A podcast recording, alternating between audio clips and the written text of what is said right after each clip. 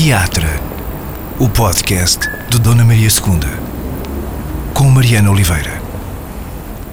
Damos entrada no novo episódio do Teatro. Uh, hoje, nesta quinzena, à conversa com a Catarina Rolo Salgueiro, a atriz e encenadora, um dos elementos fundadores da companhia Os Processos. Olá, Catarina. Olá. Bem-vinda e obrigada por vires ao podcast Obrigada. do Dona Maria II.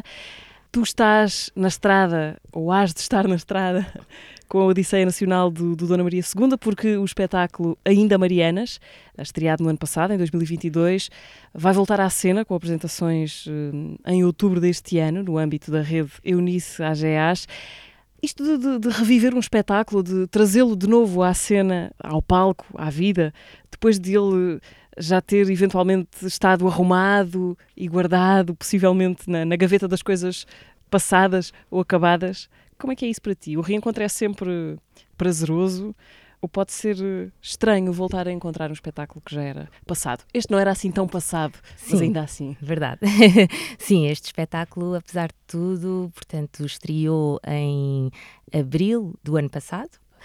E sim, agora vai ter uma carreira longa, que é o que se quer normalmente dos espetáculos, não é? Que não, não façam uhum. só aquelas carreiras curtas a que agora estamos habituados, infelizmente.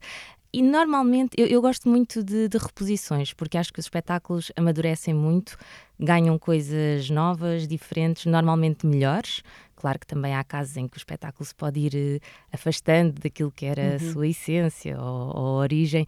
Neste caso específico, pronto, para além de continuar a fazer todo o sentido, apresentá-lo uh, pelas temáticas e, pronto, para o ano temos o, o, aniversário dos 50 anos do 25 Sim. de Abril. Por acaso, para o ano ainda não temos nenhuma, nenhuma data prevista. Mas vai fazer muito sentido. Mas vai fazer sentido. Que ainda sim. haja ainda Marianas. Sim, exatamente, sim. Mas, mas para além disso, eh, eu acho que este espetáculo tem amadurecido bastante e pronto, e inclusive vai se transformando porque devido às circunstâncias da, da, vida também, eu própria já tive que entrar como atriz no espetáculo para substituir uma das atrizes ah, sim, que não pôde fazer, já aconteceu.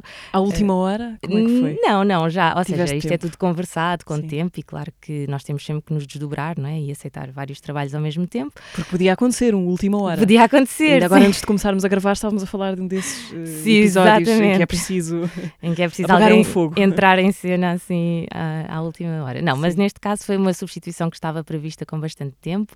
Uh, e foi em Coimbra, no, no 25 de Abril, em que eu tive que substituir uma das atrizes, a Teresa Coutinho, e agora, por exemplo, a Rita Cavasso também vai ser substituída, portanto, o espetáculo está sempre a, a ganhar outras, outras cores também, não é? O Ainda Marianas uh, é uma criação tua e da Leonor Buesco uh, sobre o texto das novas cartas portuguesas. O que vos levou a fazer um espetáculo sobre este livro pornográfico e atentatório da moral pública? Estou a citar, uh, foi uma espécie de, de, de, perplexidade pelo facto de, até bastante tarde uhum. uh, nas vossas vidas, na tua vida em particular, este livro e tudo o que ele implicou e tudo o que ele suscitou ter sido um absoluto desconhecido para vocês até, até bastante tarde. Uh, o que eu quero saber é onde é que, onde é que, que nos contas essa história, onde é que as novas cartas e a história das Três Marias entram na tua vida? Então, foi mesmo por acaso, pronto, uh, lá está, durante toda a minha escolaridade, durante todos os anos em que eu, em que eu estive a estudar, uh, inclusive eh, eu ainda estive, portanto, para além da, daquela, da escola, vá, uh, da, da, formação normal, não é? Depois estudei na Escola Superior de Teatro e Cinema, mas antes disso ainda estive um ano na Faculdade de Letras, em Línguas, Literatura e Cultura. E quer dizer, ao longo de todo esse tempo, o livro nunca me foi apresentado, nunca foi mencionado. Uh, e surgiu, por acaso, um dia em que eu estava a ver um filme documentário da Leonor Noivo, chamado Outras Cartas ao Amor Inventado, em que de repente eu fiquei mesmo, foi isso, foi em choque quando comecei a perceber a dimensão do livro, não é? E, e na altura, pronto, há, há, assim passagens e certos que, que a Leonor inclui, não é? No, no filme, mas que eu percebi logo bem, isto, isto de certeza que tem uma dimensão muito maior do que aquilo que é possível abarcar, tanto num livro como num uhum. espetáculo, não é? Portanto, fiquei com muita curiosidade de ir ver o livro e depois, em conversa com amigos meus, sobretudo de pessoas da minha geração, lá está, por exemplo, os meus pais conheciam o livro, mas também não o tinham em casa. Portanto, era uma coisa de, ah, sim, sim, sei quem foram, uhum. sei quem são, uh, mais ou menos, ou seja, sei o que é que aconteceu, mas, mas não tinham o livro em casa. E as pessoas da minha geração, então, eram um desconhecimento total. Tanto que quando eu falei com a Leonor, ela própria também nunca tinha lido o livro. E pronto, e partimos logo para esse processo de descoberta do livro em conjunto e depois também descoberta do que é que foi o processo judicial e aí sim foram muitas horas passadas no, no Campos da Justiça, que é onde é possível consultar o processo, que está lá todo. Andaram a ler o processo? Andámos a ler o processo, são dois ou três dossiês, assim, bastante extensos. Sim em que não é possível fotografar, não é possível, portanto... Mas é possível que, tomar notas? Sim, tivemos que transcrever okay. mesmo, não sim. foi à mão, mas foi ao computador, e foram muitas, muitas horas de, de transcrição. Por acaso é pena, acho eu, o processo não estar editado, porque há, há processos de julgamento que já, já é possível ler, não é? Ou, ou, pelo menos digitalizados, não é? Mas não, aquilo é mesmo uma coisa assim arqueológica que uma pessoa Sim. tem de ir lá e mexer no papel. E, o, o, processo só foi concluído depois do 25 de Abril, não é? Elas acabaram por ser absolvidas. Exatamente, exatamente, sim, e é possível ler lá. Aliás, nós incluímos no, no espetáculo, pronto, a nota de, de, de absolvição do juiz, uh, mas sim, sim, foi, foi logo após o 25 de Abril. Portanto, elas estavam ali na iminência mesmo de de serem julgadas, não se sabia o que é que ia acontecer, não é? Podiam uhum. ser presas, mas se não fossem presas, de certeza que seriam impedidas, obviamente, de publicar, não é? De, de ter assim uma vida, ou seja, uma vida quase de, de, de, exclusão, não é? Sim. Daquilo que elas, que elas faziam. O livro é de 72? Exato, sim, sim, uhum. sim. Foi publicado em 72 e imediatamente apreendido. Bom, a partir do momento em que conheces as novas cartas e se instala em ti e tu instalas na Leonor Buesco a ideia de fazer um espetáculo sobre as novas cartas. Imagino que uma das prioridades tenha sido uh, chegar à fala com, com a única das três Marias ainda viva e viva ainda hoje, a Maria Exato. Teresa Horta. Uh, já agora a Maria Isabel Barreno morreu em 2016 e a Maria Velho da Costa há menos, te há menos tempo, uhum, em, uhum. há pouco tempo, em 2020. Aconteceu esse encontro entre vocês e a, e a Maria Teresa Horta como é que foi? Eu quero muito que me contes esse, esse momento, como é que foi chegar ao pé da Maria Teresa Horta e explicar-lhe que querias fazer um espetáculo sobre as novas cartas. Exato, exato, sim. Algum pânico na tua cara neste muito momento? Muito pânico, muito pânico, porque para já, pronto, aconteceram muitos encontros, não é? Até este processo foi assim muito, muito longo, uh, desde que começámos a pensar nele até que pusemos a hipótese mesmo, não é? De, de utilizar o livro. Depois, entretanto, pôs-se a pandemia pelo meio, que veio adiar, eh, pronto, todo, todo o processo de escrita e, de, e depois de levar à cena ao espetáculo. Mas esse primeiro encontro foi proporcionado pela Teresa Coutinho, uma das atrizes do espetáculo, que já tinha recebido a Maria Teresa Horta no Clube dos Poetas Vivos. E, portanto, já, já a conhecia, já tinham uma relação uh, estabelecida eu lembro-me de ligar à Teresa, explicar-lhe o que, é que, o que é que queria fazer e acho que lhe pedi até na altura para ser ela a fazer o primeiro contacto, pronto, ou seja, para quebrar assim um bocadinho o gelo, explicar quem é que nós éramos, o que é que queríamos fazer, sendo que nós já tínhamos conhecimento que poderia ser muito difícil conseguir usar o livro, pronto, para fazer o Vocês precisavam dessa autorização, até por questões de direitos. Claro que sim, disso. exatamente, exatamente. E sabíamos já... Não era só uma cortesia, não é? Não, não, exatamente. E sabíamos já de outras tentativas que tinham falhado, pronto, no passado. Inclusive é a primeira vez que, que eu falei deste espetáculo ao Tiago Rodrigues e à Magda, que depois acabaram por programá-lo. Eles avisaram-me logo: olha, que pode ser difícil, atenção, vê lá isso, uh, tudo bem, nós programamos, mas só quando tiveres a certeza a carta dos direitos de autor assinada. Pronto, e a primeira vez que lá fomos, explicámos o que é que era. Ela, muito querida, a Maria Teresa Horta, recebeu-nos na sua casa logo desde, desde o início e estivemos sentadas na sala dela à conversa e ela, ou seja, não nos disse nem que sim nem que não, uh, disse-nos que achava bem que, que, que, fizéssemos um espetáculo, mas que teríamos de ter muita atenção. Ou seja, o compromisso foi sempre: nós não poderíamos acrescentar nenhum texto que fosse da nossa autoria. No fundo, ou seja, por exemplo, misturar cartas nossas com cartas das, das Três Marias, ou inventar muito, ficcionar muito sobre o que é que tinha sido aquele processo. Portanto, o compromisso foi sempre nós só utilizamos o livro e já na altura queríamos muito cruzar com, com o julgamento e falámos-lhe disso. Ela própria não tinha conhecimento do que é que existia ainda uh, lá no, no Campos da Justiça, porque muitas coisas foram destruídas, não é? Depois do, do 25 de Abril, pronto. Deixa-me só perceber se essa. Hum, sentiste nesse momento que essas eh, limitações podiam ser um constrangimento criativo? São estas as regras do jogo, vamos, vamos jogar com elas. Sim, é assim, por um lado, como foi logo desde o início, nós nem tivemos muito tempo para sonhar muito alto nesse sentido, ou seja, nós sabíamos as regras são estas e se de facto queremos fazer um espetáculo a partir deste livro, então são estas as linhas que temos para nos cozer. Não vamos poder Uh, é isso, extravasar muito.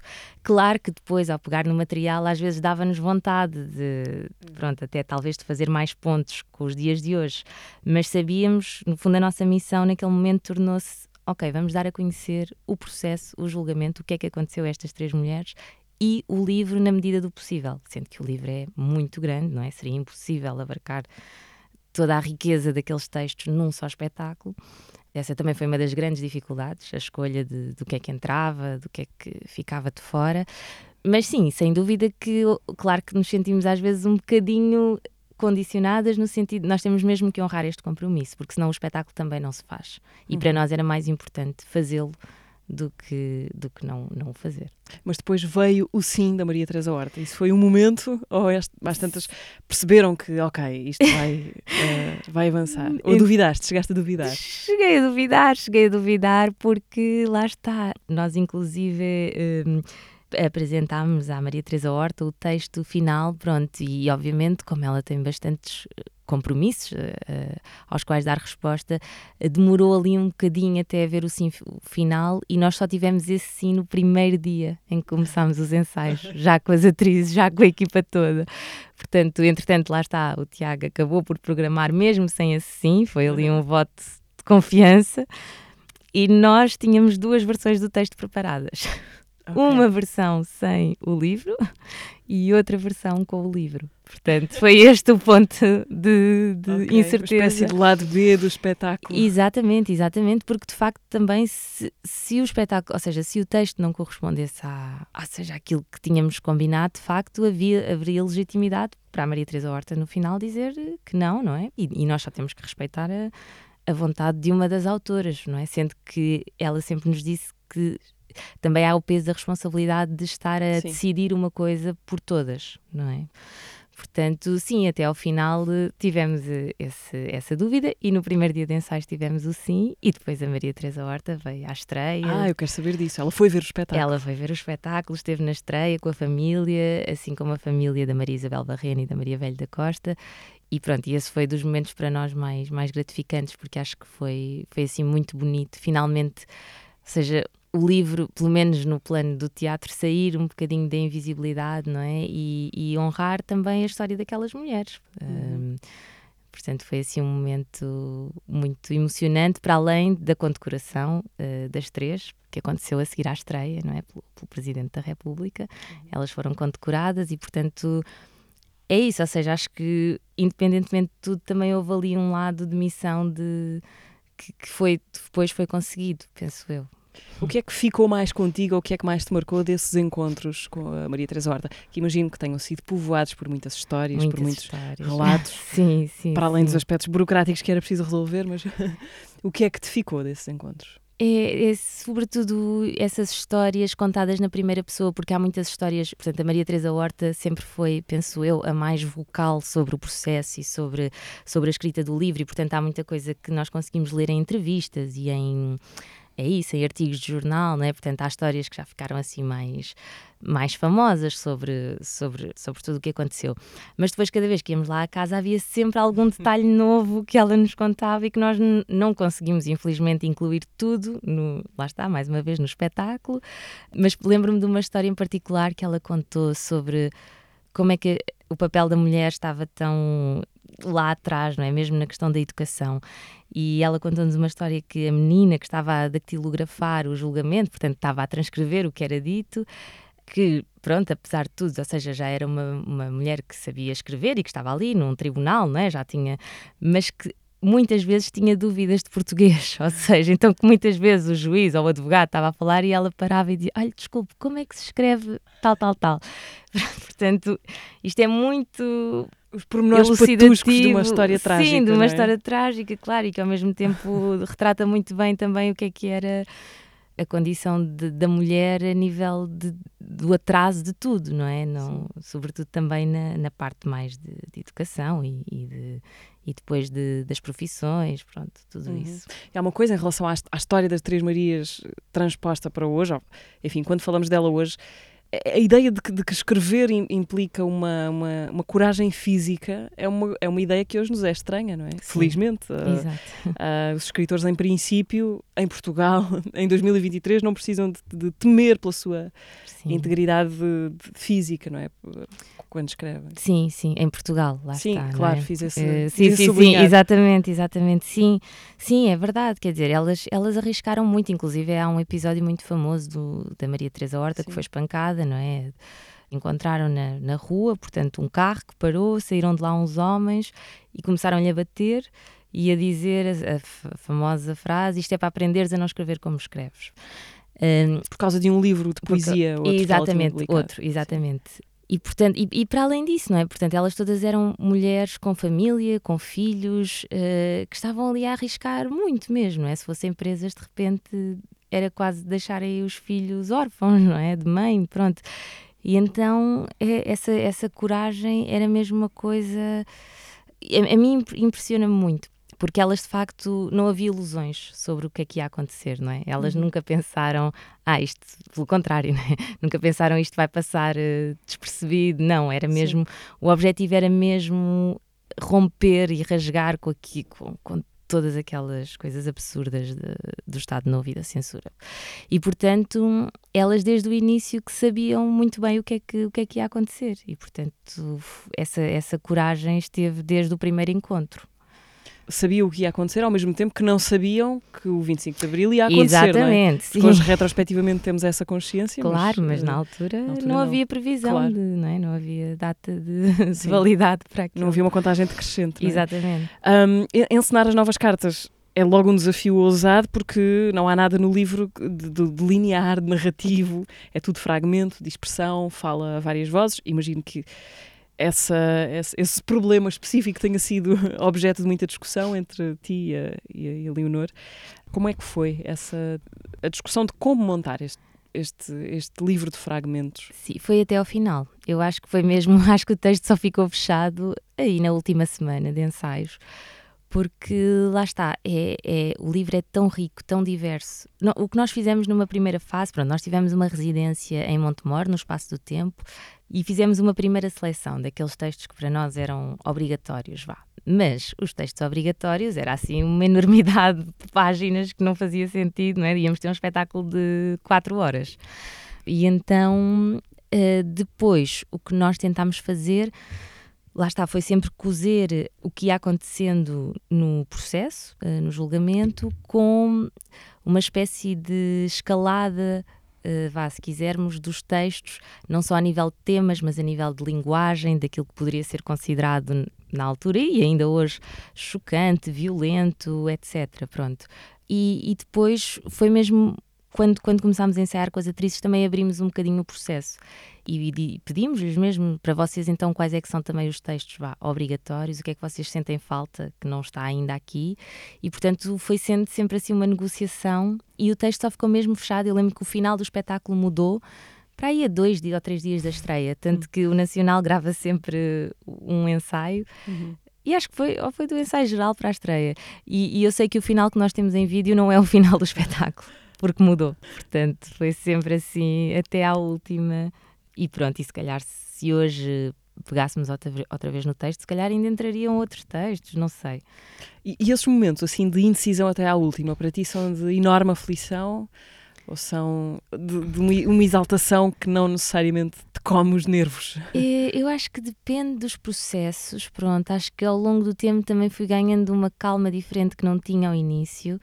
E este processo em particular, por circunstâncias da vida, que, que é assim mesmo, não é? Ou seja, a vida depois acontece no meio dos espetáculos. Pronto, eu, eu estava grávida quando fiz este espetáculo, quando ensinei este espetáculo.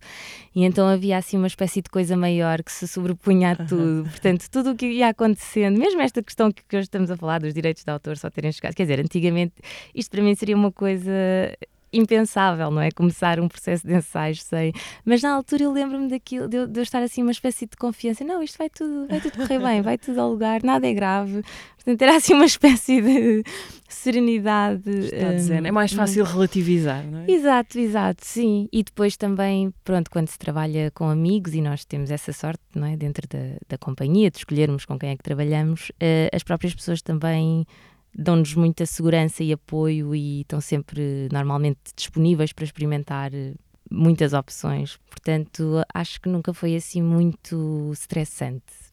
Já agora, foi pelo facto de, de, estares grávida que não entraste como atriz no espetáculo ou não teve a ver com isso? Não, não teve a ver. Não, isso eu tinha logo decidido que desta vez, ou seja, já, já tinha tido uma experiência de co-criação em que, com o João Pedro Mamed, que também é dos processos, em que estávamos os dois a criar e também estávamos os dois como atores e eu desta vez tinha decidido que queria mesmo estar de fora, pronto, a uhum. ver só e Sim. não ter essa responsabilidade depois também estar lá dentro. Uhum. É uma boa ocasião, talvez, para falarmos e para lembrarmos aqui uh, da Ana Luísa Amaral, poeta, professora, uma grande especialista nas, nas novas cartas portuguesas, autora de uma edição anotada uhum. do livro. A Ana Luísa Amaral morreu no ano passado. Um, ela foi importante para vocês neste processo? Ajudou-vos a descobrir muito, as novas cartas? Muito importante, não só pela edição, lá está, que, que, falavas, que é, eu acho que essa edição no fundo veio descodificar, descodificar não é? o livro que, que ao início, lá está, parece um bicho de sete cabeças, não é? E as próprias autoras tinham consciência disso, que muitas vezes o tipo de linguagem que usam não é a mais acessível e isso é uma, uma escolha, foi uma escolha também, não é? De não, não facilitar, no fundo, um, também.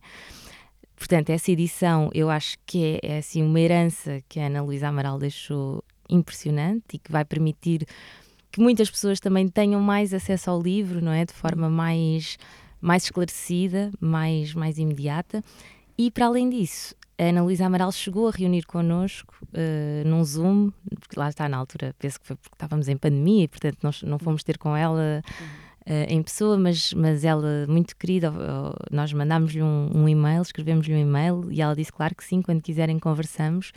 E estivemos cerca de uma hora e meia à conversa com ela, eu e a Leonor, e foi, pronto, foi assim, foi, foi, eu acho que nós, nós precisávamos daquilo também para uma espécie quase de, de, de, aval final para depois irmos para partirmos para o texto já com outro, outro, outros pontos de vista e outro conhecimento. E, e, e ela é era uma pessoa uma pessoa mesmo incrível assim com uma uma disponibilidade gigante para falar com o outro. Foi, foi esse encontro foi mesmo para nós foi muito marcante. Uhum. e foi pouco tempo antes de dela falecer ainda por cima portanto. Uhum.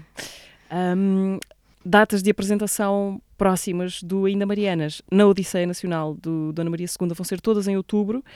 A partir de 6 de outubro, primeiro em Campo Maior, depois Teatro das Figuras em Faro, Estremoz e Lagos, uh, portanto Alentejo e Algarve, Alto Alentejo e Algarve, Exato, é por aí que, que, vão andar. Uh, antes disso também no Funchal, não é? Em setembro. Exatamente, data, exatamente. Um, no Funchal. Catarina, eu gostava que nos, que nos levasses a conhecer a, a história da tua companhia, okay. os processos, porque me parece que a história da tua companhia é também, em certa medida, a tua história como atriz. Sim, sim. Enfim, há muitas sobreposições. Os processos são uma companhia uh, gerada no útero da Escola Superior de Teatro e Cinema, porque uh, vocês, na altura, três, uhum. penso eu, depois, depois mais que se juntaram, mas eram todos colegas do mesmo ano e da mesma turma da escola, era isso? Exatamente, exatamente. Portanto, inicialmente era eu, o João Pedro Mamed e o Nuno Gonçalo Rodrigues, que fomos todos colegas, exato, do mesmo ano, da mesma turma, e o que aconteceu foi nós fizemos o exercício final uh, juntos, com mais uh, dois outros atores, uma atriz e um ator, e na altura escolhemos fazer um projeto independente, ou seja, havia um, uma, um professor que fazia tutoria, mas fomos nós que tomámos as decisões todas e, e que depois acabámos por, por apresentar esse, esse projeto final. E na altura aquilo não correu muito bem, nós ficámos assim com uma sensação de anticlímax, que era o final da escola, o final do curso, e aquilo para nós não foi, não, era, não, não correu exatamente como nós esperávamos. E então, logo a seguir a termos terminado a escola, decidimos logo fazer um espetáculo como espécie de vingança daquele exercício que tinha corrido menos bem. Mas o que é que tinha corrido mal ou menos bem? Eu acho que foi. É assim, pronto, apesar de, de ser um projeto independente, havia sempre algumas limitações da parte da escola, nomeadamente, por exemplo, a duração. Nós tínhamos escolhido um texto, por exemplo, que daria para uma hora e meia, duas horas, e isso não era possível. Então o texto acabou por ser todo retalhado, trabalhámos fragmentos, pronto, houve ali várias coisas que, que depois, tudo somado, não, não foi um exercício final muito feliz. E isso deu-nos logo vontade, de, ok, então vamos fazer agora outra coisa que nós queiramos mesmo fazer, que nos apeteça fazer. E eu acho que foi aí que nasceu a companhia, assim, ainda de uma forma um bocadinho ingênua. E apresentámos uma coisa, assim, muito experimental na livraria Ler Devagar, na LX Factory. Eh, pronto, assim uma primeira, uma primeira aventura. Foi o quê? O que é que, o que, é que fizeram? Então, chamava-se Ansel e Gretel dedicam-se ao futuro em três passos. e partia da história do Ansel e Gretel, mas depois ia para muitos sítios. Pronto, e no fundo tinha a ver com, com esta coisa de sair de casa dos pais, de acabar a escola, de fazermos à vida, não é? Do que é que vinha aí, o futuro. Pronto, mas foi, e foi o início, de facto, dos processos, foi aí. Esse é o primeiro espetáculo dos processos? Sim, Talvez sim. ainda sem se chamar em processos? Talvez, sim, eu não, não me lembro se na altura já usámos o nome, se calhar já, acho que já usámos, porque já havia, apesar de não sermos uma associação, isso foi só Sim. depois que constituímos a associação, mas eu acho que nós já tínhamos usado o nome na altura e lá está, fazíamos parte, portanto era eu e o João, eh, chamámos um pianista para, para estar connosco, o João Abuim, e o Nuno ajudou-nos na dramaturgia, portanto não entrava como ator, mas, mas estava sempre por lá. E depois sim, fomos eh, criar a associação eh, em dezembro, que ainda hoje é o nosso aniversário, e depois a partir daí começámos a fazer espetáculos, mas sempre com muitas pessoas. Portanto, este núcleo dos três, acho que só neste espetáculo é que aconteceu, porque a partir daí começámos sempre a chamar muitas pessoas diferentes para trabalharem connosco, fazer espetáculos com muita gente. As Marianas, por acaso, é o, é o segundo espetáculo que só tem três intérpretes, porque normalmente é sempre muita gente de, Uhum. de muitos sítios. Os processos são uma espécie de núcleo que depois Sim. atrai outras Sim, órbitas. Sim, sim. Hum, os processos, eh, porque anda- andavam a ler Dostoiévski todos na lá altura. está, claro, claro que sim. Fizeste bem o trabalho de casa. Sim, porque, porque eu e o João temos, pronto, contamos uma história muito engraçada. Nós conhecemos-nos no comboio a caminho da Escola Superior de Teatro e Cinema, porque nós morávamos os dois na margem sul e tínhamos assim toda uma aventura de transportes até chegarmos à Amadora, não é? E, e muitas vezes íamos juntos de comboio e conversávamos imenso. E eu tinha estado lá está na Faculdade de Letras e tinha acabado de ler O Crime e Castigo do Dostoiévski. E ele também andava encantado com o Dostoiévski. E pronto, e temos assim esse amor, essa paixão comum. E depois o nome surgiu, na verdade, hum, lá está, porque, porque o Dostoiévski tem, tem um, um romance que se chama Os Processos e o Camus escreveu uma peça de teatro também, não é? Hum, que na verdade, lá está, em algumas traduções é Os Demónios, noutra Os Processos, mas pareceu-nos assim um bom, um bom título, pronto. Sendo que depois, na verdade, fomos ler a peça e nu- nunca quisemos fazê-la. Portanto, havia essa piada, ai, um dia ainda vão fazer os processos, mas não, acho que não. Não vai acontecer. Aliás, porque uma das vossas premissas, eh, não sei se lhe chama assim, mas é partir sempre, ou pelo menos acho que tem sido sempre assim, de textos originais. Sim, é ou verdade. pelo menos retrabalhados Exato. por vocês. Sim, Todos escrevem? Depende, é assim, os lugares vão sempre mudando muito dentro da companhia e a verdade é que numa fase inicial o João, o João Pedro Mamed é que, portanto, assumiu a direção dos, dos nossos primeiros espetáculos, não é? Era sempre o João eh, a escrever, a encenar. Hum, entretanto, isso foi mudando, pronto, a lógica, e hoje em dia, para além de, de mim, do João e do Nuno, eh, fazem parte a Leonor Buesco, o Leonardo Garibaldi e a Isabel Costa e portanto os, os papéis estão sempre a mudar. Mas a verdade é que até agora sempre fizemos textos originais ou reescritas, portanto, mas para o ano, na verdade, vai ser o primeiro ano em que vamos trabalhar um texto que já existe. Um Ok. texto um- de um autor que já, portanto, um texto acabadinho, pronto, que, que não vamos mexer nele e vai ser uma estreia nos processos, pronto, porque isso nunca aconteceu, fazermos textos de, de outros autores. Podes dizer qual é ou é melhor não Posso, ainda? posso? Ah, Não, posso, claro que sim. Chama-se Vítor ou As Crianças no Poder e é de Roger, Roger Vitrac. Para ti, acabar a escola de, de teatro foi um sentimento de, de desamparo ou não chegou a ser porque apareceu logo a companhia? Sim, eu acho que ter uma companhia é precisamente combate muito esse sentimento, não só no final da escola, mas ainda hoje. Portanto, é sempre um porto seguro e, e uma plataforma onde nós criamos os nossos próprios espetáculos e há sempre trabalho. Aliás, nós temos essa premissa que é em cada projeto todas as pessoas têm que participar de alguma forma e ganhar dinheiro de alguma forma, porque também é, também é importante, não é?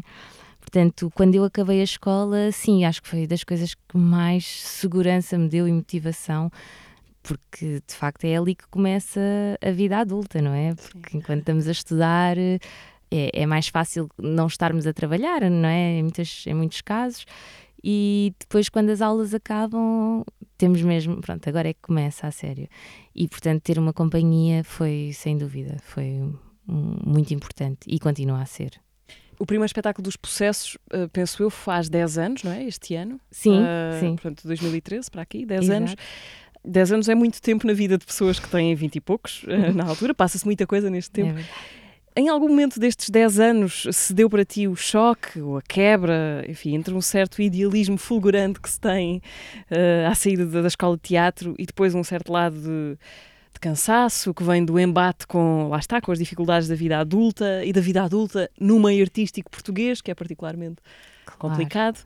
Houve esse, essa transição para ti? Sim, claro, porque, porque ao início os primeiros espetáculos que fazíamos era a bilheteira, não é? Uhum. Ainda vivíamos lá está em casa dos nossos pais, e a partir do momento em que começamos a ter contas para pagar, isso, isso uhum. não, não pode continuar, não é? E eu lembro-me assim dos, dos primeiros embates que tivemos e, e, ser mesmo uma coisa que parecia um bicho de sete cabeças e na verdade ainda é, foi a primeira vez que tentámos fazer uma candidatura à DG Artes, um pontual, quer dizer, aquilo na altura foi assim uma coisa e depois o perceber como é que a coisa funcionava, não é? Eh, e, e muitas vezes receber nãos de, da parte de, das instituições, uh, da parte dos teatros, portanto foi, foi um caminho muito longo e só pela primeira vez o, o, ano passado é que ganhámos a candidatura da DG Artes há dois anos, portanto o bianual, mas vai ser sempre assim, não é? Portanto, agora já temos que estar a preparar a próxima uh, e as lutas são sempre as mesmas aqui, não é? Portanto, esse, esse choque se calhar deu-se sim, quando, quando começámos a perceber, eh, pronto, realmente nós não vamos conseguir eh, também, à partida, viver só do trabalho da companhia, não vamos conseguir fazer eh, só aqueles projetos que queremos, vamos ter que ter muitos outros trabalhos. E, e depois todo o desgaste que vem daí, da, dessa, da produção, não é? Da, da máquina, para a máquina continuar a funcionar. E, e, que no fundo vai ser, vai ser sempre assim, a não ser que o paradigma mude radicalmente e de repente uhum. a forma como as companhias são subsidiadas mude, que eu acho que não vai acontecer pronto, vamos, vamos andar sempre nisto, nesta luta. Para manter uma companhia junta, unida ou funcionar, achas que é mais importante a amizade ou a afinidade artística? É uma grande, uma grande questão. Há pouco tempo nós falámos sobre isso, lá está, numa reunião que tivemos assim mais empolgada, em que os ânimos estavam mais exaltados, e eu lembro-me de usar a metáfora, lá está, de que ter uma companhia é como estar num casamento ou numa relação porque muitas vezes as pessoas já disseram 30 vezes, pá, não deixes a louça suja no lavatório e a outra pessoa vai continuar a deixar, não é? É a mesma coisa, de, há sempre uns que trabalham mais, outros que trabalham menos, o, aqueles que têm o papel de, de estar sempre a chamar a atenção para coisas que precisam de ser feitas, uns que têm mais o papel de criar e de mais, mais, não é? mais criativo. E eu acho que a chave de, qualquer relação, e isto é válido, lá está, num casamento, numa relação de amizade, numa companhia de teatro, é mesmo a comunicação. Claro que a afinidade artística é importante e foi isso que nos juntou e de certa forma nós também temos refletido muito sobre o que é que é a identidade da companhia e já percebemos que para nós não faz sentido ser uma coisa estanque, lá está, agora só podemos fazer textos originais escritos por nós ou agora vamos só fazer textos de outros autores ou não, nós fazemos um bocadinho de tudo, não é? Portanto, os processos acabam por ser mais uma plataforma de amigos, precisamente, que têm vontade de estar juntos e criar juntos, mas que também têm cada um a sua individualidade artística. E portanto, eu acho que para a companhia sobreviver, vai, eh, eu acho que a amizade vai ser mais importante até e, e a comunicação, sobretudo. Uh, Catarina, à, à, roda deste, deste dia em que estamos a conversar, estás com os processos na, na Cultura Gesta em Lisboa a fazer uma coisa chamada Manifestos para Depois do Fim do Mundo Trata-se de uma espécie de percurso por onde vamos sendo conduzidos com, com vários atores Uhum. a dizer-nos, quase a sussurrar-nos um manifesto. O manifesto que tu, que tu dizes era, so- é, é sobre o trabalho ah, e sobre a maneira como ainda todos vivemos em função do trabalho, embora o sentido disso, da centralidade do trabalho nas nossas vidas, seja cada vez mais questionável. Ah, não sei quem é o autor do texto, se me puderes ajudar. É nisto. o grupo Crisis, que é um Aham. grupo alemão de, de intelectuais, pensadores, eh, professores universitários, pronto. E é, na verdade, o único manifesto que não foi escrito depois do ano 2000, portanto é de 1999. Mas é o único que foge ali à regra, a, a premissa é serem manifestos muito recentes, escritos depois de 2000, que normalmente as pessoas não têm acesso assim tão, tão facilmente, a não ser que vão mesmo fazer eh, uma pesquisa grande como a, a Isabel Costa fez. Ok. Eu quero, no fundo, devolver-te ah, esta, esta provocação. Ah, achas que trabalhas demais? Tens como objetivo trabalhar menos? Então, eu nunca tinha pensado, se calhar, tão seriamente nesta questão de, das horas que nós passamos, de facto, a trabalhar ao longo de um dia e ao longo de uma vida, como, lá está, depois de ter sido mãe. Uhum. E eu sinto que sou uma pessoa muito privilegiada, não só em questões de horários, porque eu consigo ir deixar a minha filha à creche às 10 e ir buscá-la às duas e meia, três, não é? Que é uma coisa que a maior parte das pessoas não consegue fazer. E, portanto, lá está, eu, eu- eu sinto que tenho um trabalho que muitas vezes não me parece trabalho. Claro que é, e muitas vezes é bastante duro e exigente e, e acaba por ocupar muitas horas, mas acaba por ser um trabalho também que tem uma flexibilidade diferente da da de outros trabalhos, não é? Claro. E, e sinto muito à minha volta assim uma espécie de cansaço eh, geral, sintomático, cada vez mais pessoas com burnouts, com portanto, depressões associadas a, a esse cansaço, a esse esgotamento. E acho que é mesmo grave, acho que já não devíamos estar aqui, não é? Porque há muitos países onde as pessoas já não têm de trabalhar tantas horas, não têm de picar o ponto. Já está mais que provado que a produtividade não está associada à quantidade de horas que as pessoas passam a trabalhar. Pronto, já para não falarmos depois de questões mais ainda mais políticas e profundas, como por exemplo o rendimento mínimo universal e questões mais utópicas, não é? Mas acho que continua a ser assim uma, uma pandemia que ficou agravada pela pandemia, porque agora também muitas pessoas trabalham, lá está, a partir de casa, e, e é mesmo acordar, ir para o computador, ficar horas e horas e horas a trabalhar, não é? Quase já nem há as pausas para, Sem a separação sem a física separação entre o trabalho e a vida. física, portanto, eu acho que isto está está bastante complicado, pronto, a nível de, de alienação pelo trabalho. É um manifesto que lá está, apesar de ser de 99, e já falava desta questão de, do desemprego e de não vai haver empregos para toda a gente. Com o avanço da tecnologia, o trabalho vai se tornar cada vez mais obsoleto, não é? Portanto, temos que arranjar outras formas das pessoas viverem, terem um rendimento, eh, se calhar temos de começar a chamar trabalho a outras coisas que não chamamos. Portanto, sim, ne- nesse sentido, como em muitos outros, eu sinto que sou uma privilegiada e felizmente não, não sofro tanto de, desse mal do trabalho que, que escraviza.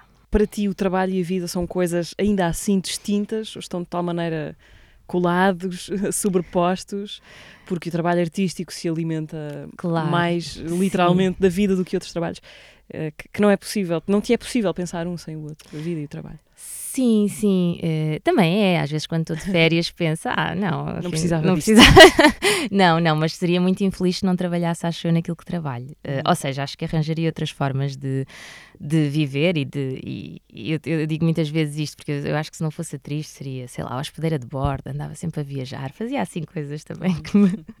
mas pronto, também é um lado muito romântico dessa profissão, que, que de certeza que depois tem imensas coisas péssimas, Só não é? podemos ter lados românticos de, De- coisas que não experimentamos Exatamente. A fundo. Exatamente, pronto. Mas, mas sinto que sim, que, que, que o meu trabalho está, está sempre presente, não é? Quer dizer, eu, eu, vou, eu leio um livro, lá está, vou ao cinema, vou, estou na rua e, e isso acaba por me alimentar de sempre para o meu trabalho e, e não, não, há grande, não há grande separação, acho eu, no- do trabalho artístico e, e da vida. Pronto, é quase um botãozinho que não se consegue desligar, não é? Catarina, e ser atriz para ti é uma ideia que se instala quando e como? Pois é, assim, eu acho. Eu, eu desde que tenho memória que acho que, que sempre gostei muito de teatro, de fazer teatro, de espetáculos na escola. Os meus pais pronto, costumavam contar, lá está, que quando havia peças uh, na escola que eu decorava sempre o meu papel e o papel dos outros, portanto aquilo era assim uma coisa, eu adorava, mesmo o momento da apresentação uh, era sempre um momento de muita excitação e felicidade, uh, acho que por exemplo a questão dos nervos só veio mais tarde, quando comecei a ganhar mais consciência, mas lembro-me dos momentos em palco, em cena, serem sempre assim, momentos de muita felicidade. E lembro-me sempre de dizer isto. Eu queria ser, gostava de ser atriz, queria ser atriz, e houve um momento da minha vida em que comecei, lá está, a ganhar mais consciência e a ficar com certo pudor ou vergonha de assumir esse desejo. Hum.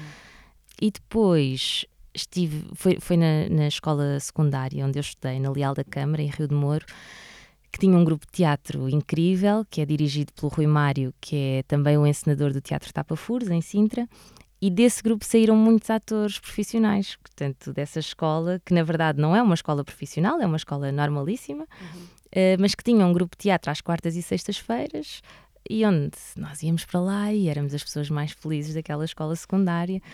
E saíram de lá muitos atores, o João Vicente, a Inês Pereira, a Carolina Salles, o José Redondo, ou seja, imensos atores que agora estão a trabalhar e que depois seguir, foram para a Escola Superior de Teatro e Cinema.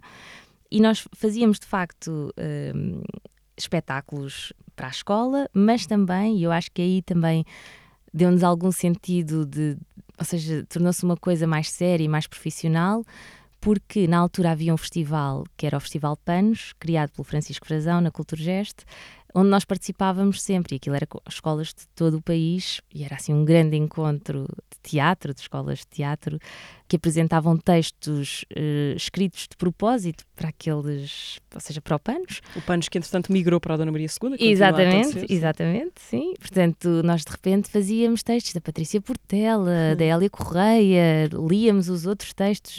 Normalmente, pronto, o, o nosso ensinador, o Rui Mário, escolhia sempre, fazia questão de escolher textos de autores portugueses, mas depois havia autores eh, internacionais também a escreverem, aquilo era assim uma riqueza gigante.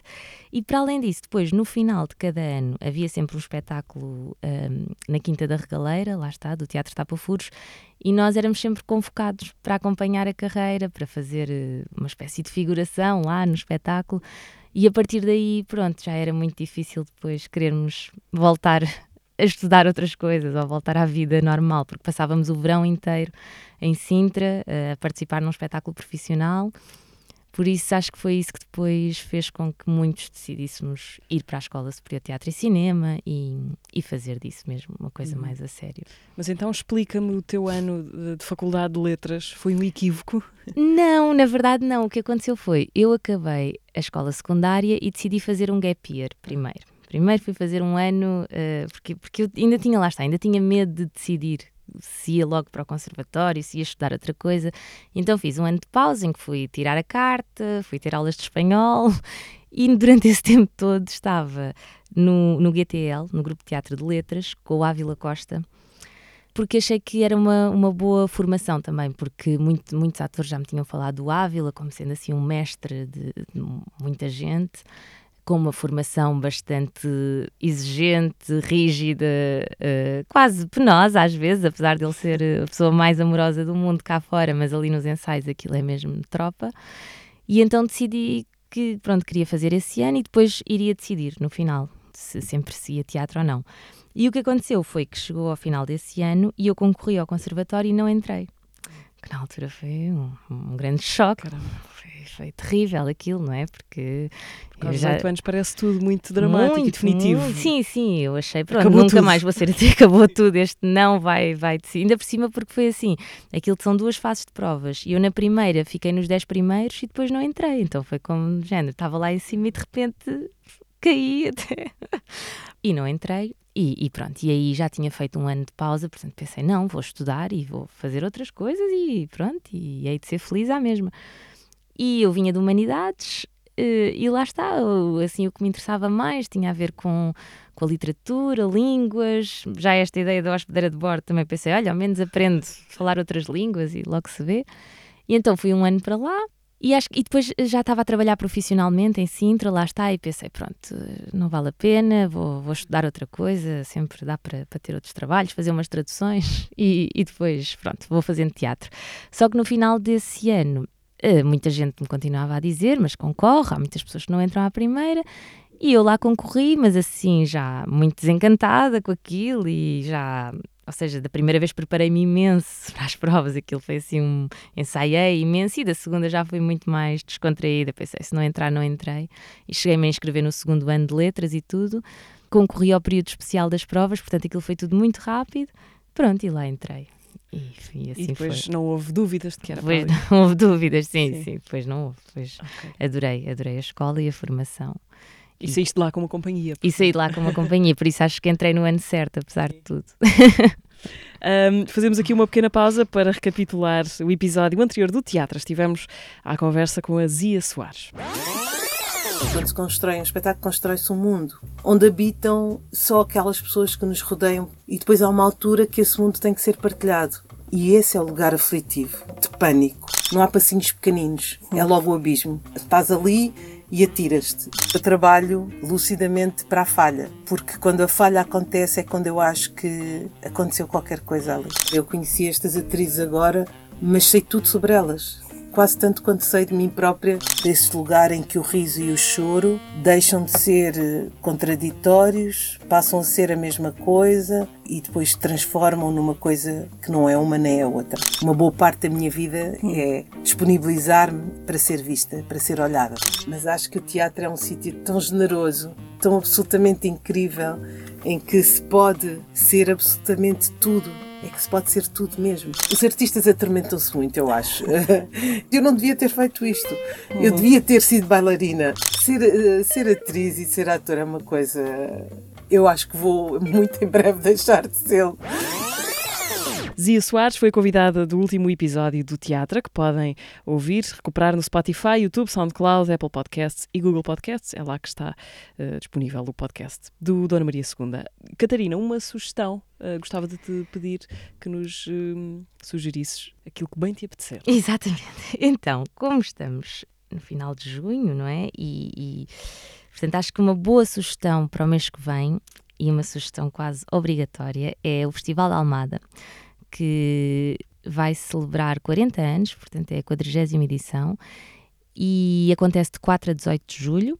E foi, portanto, o festival foi, foi um dos sítios onde eu vi, assim, dos melhores espetáculos da minha vida e que eu guardo muitos até hoje. Eu comecei a ir muito nova, lá está, morava na margem sul, portanto aquilo era ali pertinho. E, e acho que vale mesmo, mesmo, mesmo a pena. Este ano há, sobretudo, dois espetáculos que eu estou com muita curiosidade de ver. Um chama-se Jogging e é de, de uma atriz ativista e pedagoga libanesa, espero não dizer mal o nome, eh, que se chama Anan Haj Ali. E, portanto, assenta na vida de uma mulher que é simultaneamente mulher, mãe, atriz e cidadã engajada e que todos os dias corre pelas ruas de Beirute para prevenir o stress, a depressão e a osteoporose. E estou a citá-la. Sinopse. A sinopse. Portanto, acho que é uma boa sugestão. E há outro também da Schaubühne, que se chama Every Woman, de um encenador suíço que é o Milo Tau, eh, e que estreou no Festival de Salzburgo em 2020.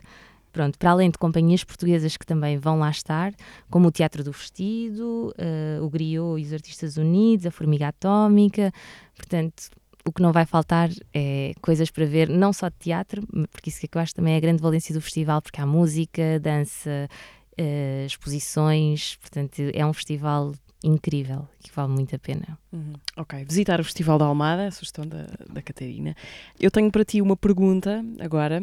hum, há, há sempre um momento em que entra uma pergunta gravada por alguém. Eu acho que é uma espécie de, de- de batota, ou, ou também aqui um caso de alguém que te devolve uma provocação, mas tu já me vais explicar isso.